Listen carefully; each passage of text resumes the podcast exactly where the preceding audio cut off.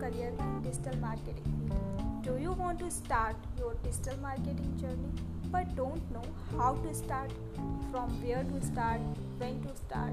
There are lots of confusion in our mind before starting anything. Don't worry, I am here to teach you each and everything.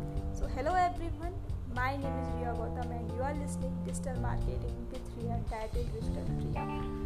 I am here to provide you the basic knowledge of digital marketing. So before learning anything advanced, we must know the basic knowledge of any topic or anything in which we want to grow our career. So I will be providing all the solutions for your questions. Like everybody has a question related to digital marketing like what is digital marketing? Why is digital marketing?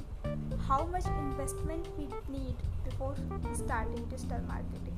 There are lots of questions related to digital marketing in everybody's mind before starting his or her journey in the field of digital marketing. So don't worry, stay tuned with me. I will be solving all the problems.